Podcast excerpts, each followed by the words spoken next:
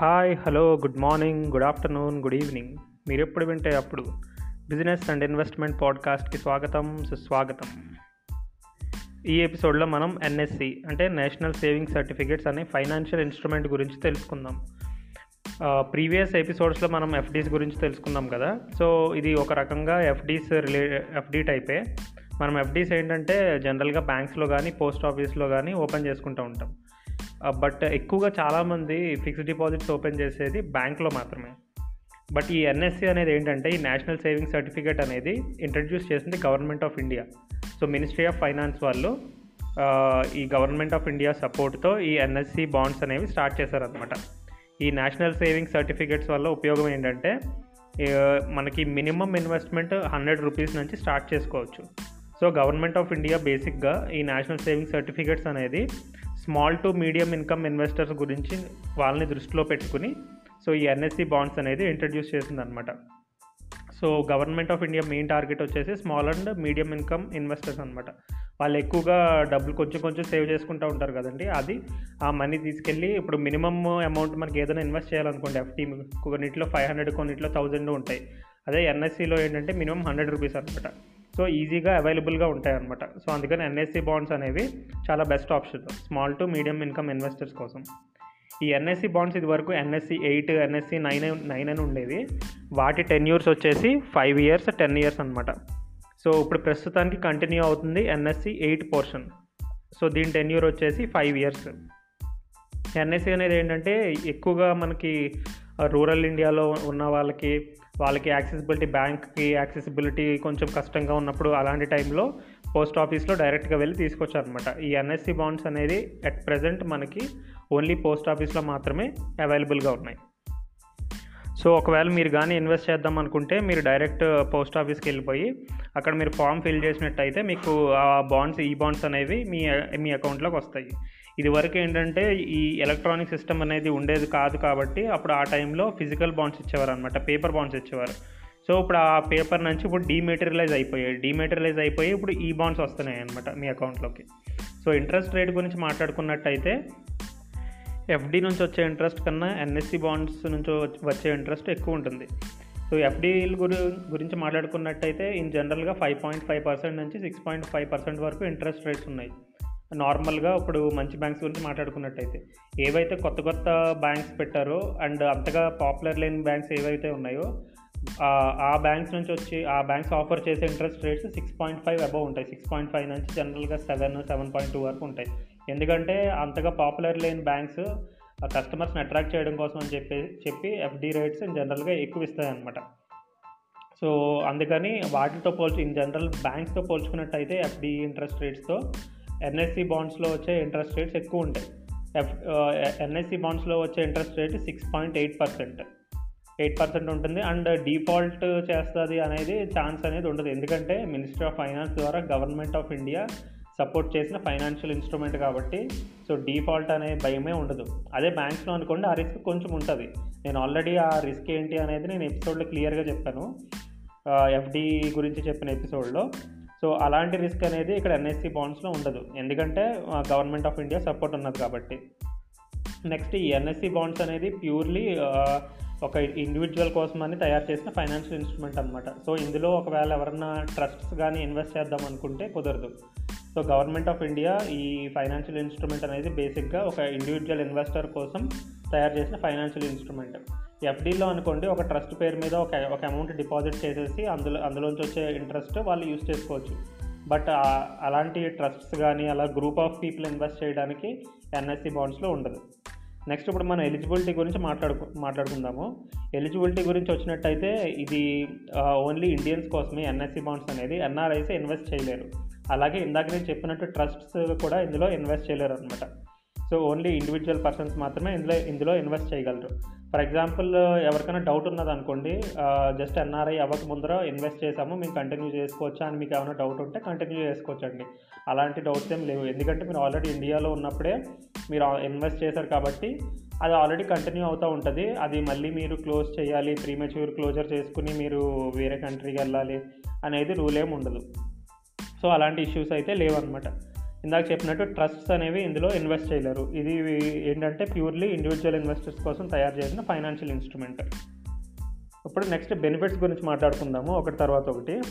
So ఇందులో first benefit వచ్చేసి ఏంటంటే అండి మనం ఏదైనా ఫైనాన్షియల్ ఇన్స్ట్రుమెంట్లో ఇన్వెస్ట్ చేసాము అంటే మనకు ఫస్ట్ మన మైండ్లో ఉండాల్సింది రిస్క్ ఈ ఫైనాన్షియల్ ఇన్స్ట్రుమెంట్లో ఎంత రిస్క్ ఉన్నది అని. సో ఎఫ్డి గురించి మాట్లాడుకున్నట్టయితే అందులో కొంచెం రిస్క్ ఉంటుంది. ఇన్ కేస్ బ్యాంక్ ఒకవేళ ఏమైనా డిఫాల్ట్ చేసే అవకాశాలు ఉంటాయి.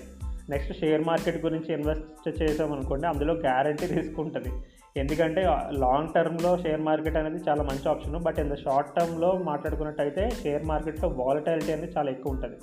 సో అందులో కూడా ఒక రకంగా రిస్క్ ఆప్షన్ ఉన్నది. సో ఇందులో ఏంటంటే రిస్క్ ఫ్రీ అని మనం చెప్పుకోవచ్చు. ఎందుకంటే ఇందాక నేను చెప్పినట్టు గవర్నమెంట్ ఆఫ్ ఇండియా డైరెక్ట్గా సపోర్ట్ చేస్తున్న ఫైనాన్షియల్ ఇన్స్ట్రుమెంట్ సో ఇది డిఫాల్ట్ అనే ఆప్షన్ అనేది ఉండదు ఈ ఎన్ఎస్సి బాండ్స్ అనేది. నెక్స్ట్ సెకండ్ బెనిఫిట్ గురించి మాట్లాడుకున్నట్టయితే ఇంట్రెస్ట్ రేట్ గురించి మాట్లాడుకోవాలి. ఇందాక నేను చెప్పినట్టుగా ఎఫ్డీస్ ఆఫర్ చేసే ఇంట్రెస్ట్ రేట్ కన్నా మన ఎన్ఎస్సి బాండ్స్లో వచ్చే ఇంట్రెస్ట్ రేట్ ఎక్కువ ఉంటుంది. అట్ ప్రజెంట్ అది సిక్స్ పాయింట్ ఎయిట్ పర్సెంట్ ఉన్నది. ఇది ఒక one and half year before అనుకుంటా around seven point one seven point two వరకు కూడా ఉండేది. సో ఇంట్రెస్ట్ రేట్ గురించి మనం మాట్లాడుకున్నట్టయితే మన ఎఫ్డీ కన్నా ఎక్కువ ఇంట్రెస్ట్ రేట్ వస్తుంది ఇందులో. ప్లస్ నెక్స్ట్ థర్డ్ గురు థర్డ్ బెనిఫిట్ గురించి మాట్లాడుకున్నట్టయితే ఇన్వెస్ట్మెంట్ అంటే మినిమం ఎంత ఇన్వెస్ట్ చేయొచ్చు అనేది మనం డిస్కస్ చేసుకున్నట్టయితే మినిమం హండ్రెడ్ రూపీస్తో స్టార్ట్ చేయొచ్చు. ఎఫ్డీలో అలా ఉండవు. కొన్ని చోట్ల కొన్ని బ్యాంక్స్ బట్టి థౌజండ్ రూపీస్ ఉంటాయి ఫైవ్ హండ్రెడ్ ఉంటుంది అలా ఉంటుంది. బట్ మీరు బ్యాంక్స్ ఎఫ్డీతో మినిమం ఇన్వెస్ట్మెంట్తో పోల్చుకున్నట్టయితే ఎన్ఎస్సి బాండ్స్లో మినిమం హండ్రెడ్ రూపీస్తో మీరు ఇన్వెస్ట్మెంట్ స్టార్ట్ చేసుకోవచ్చు. అండ్ మ్యాక్సిమం లిమిట్ గురించి మాట్లాడుకున్నట్టయితే ఇందులో ఎలాంటి మ్యాక్సిమం లిమిట్ లేదు. మీరు ఎంతన్నా ఇన్వెస్ట్ చేసుకోవచ్చు ఎన్ఎస్సి బాండ్స్లో అది కూడా ఒక ఒక బెనిఫిట్గా మనం కన్సిడర్ చేయవచ్చు నెక్స్ట్ వచ్చేసి అవైలబిలిటీ అంటే మనకి ఎంత ఈజీగా యాక్సెసిబిలిటీ ఉన్నది ఇన్వెస్ట్మెంట్ ఆప్షన్లో అనేది మనం మాట్లాడుకున్నట్టయితే ఈరోజు ఇండియాలో ప్రతి చోట ప్రతి రూరల్ ఏరియాలో పోస్ట్ ఆఫీస్ అనేది గ్యారంటీ ఉంటుంది. సో మాకు మా ఏరియాలో బ్యాంక్ లేదు లేదా మా ఏరియాలో నెట్ సర్వీసులు లేవు మేము షేర్ మార్కెట్లో ప్రాపర్గా ఇన్వెస్ట్ చేయలేము మేము ఎఫ్డీ ఓపెన్ చేయాలనుకుంటే మేము టౌన్ వెళ్ళాల్సి ఉంటుంది. అలాంటి ఇష్యూస్ ఏమి ఉండవు. ఎందుకంటే మన ఇండియాలో ఆల్మోస్ట్ ప్రతి రూరల్ ఏరియాలో పోస్ట్ ఆఫీస్ అనేది గ్యారంటీ ఉంటుంది. సో ఆ బేసిస్ మీద కన్సిడర్ చేసుకున్నట్టయితే పోస్ట్ ఆఫీస్లో దొరికేది NSC bonds investment option. So accessibility పరంగా చూసుకున్నా సరే ఇన్వెస్ట్మెంట్ అనేది బెస్ట్ ఇన్వెస్ట్మెంట్ ఆప్షనే. నెక్స్ట్ ఇన్ని మాట్లాడుకున్నాము ట్యాక్స్ గురించి కూడా మాట్లాడుకోవాలి కదా.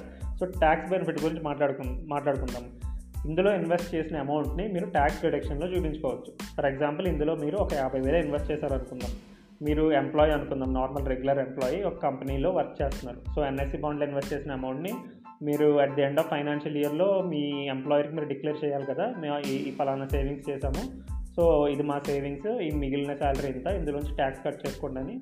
సో ఆ టీడీఎస్ కట్ అయ్యే ముందర మీరు ఇందులో ఇన్వెస్ట్మెంట్ చేసిన అమౌంట్ని ట్యాక్స్ డిడక్షన్ కింద చూపించుకోవచ్చు అనమాట సో ట్యాక్స్ బెనిఫిట్ అనేది కూడా ఇందులో ఉన్నది.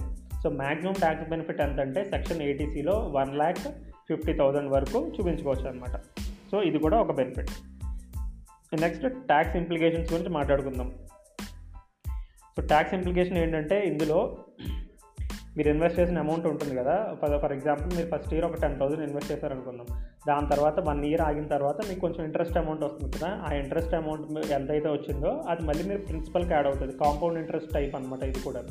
సో ఫస్ట్ ఇయర్ వచ్చిన ఇంట్రెస్ట్ ప్రిన్సిపల్ అమౌంట్కి యాడ్ అయ్యి అదంతా కలిపి మళ్ళీ ఆ సెకండ్ ఇయర్కి ప్రిన్సిపల్ అమౌంట్ కింద యాక్ట్ అవుతుంది. యాక్ట్ అవ్వి సెకండ్ ఇయర్ ఎండ్ అయ్యేసరికి మళ్ళీ టోటల్ అమౌంట్ ఎంత అయితే ఇన్వెస్ట్ చేశారో ప్లస్ మీ ఫస్ట్ ఇయర్ ఇంట్రెస్ట్ ఎంత వచ్చిందో దాని మీద ఇంట్రెస్ట్ వస్తుంది అనమాట ఇంట్రెస్ట్ వచ్చి అలా ప్రతి ఇయర్ మీకు వచ్చిన ఇంట్రెస్ట్ కాంపౌండ్ అవుతూ ఉంటుంది అనమాట సో మీకు ఎవ్రీ ఇయర్ మీకు ఎంతైతే ఇంట్రెస్ట్ మనీ వస్తుందో ఆ ఇంట్రెస్ట్ మనీని మీరు ప్రిన్సిపల్కి యాడ్ అవుతుంది కాబట్టి మీరు మీరు ఏం చేస్తున్నారంటే మీరు మళ్ళీ రీఇన్వెస్ట్ చేస్తున్నట్టే కదా ఇంట్రెస్ట్ని మీరేం తీసుకోవట్లేదు కదా.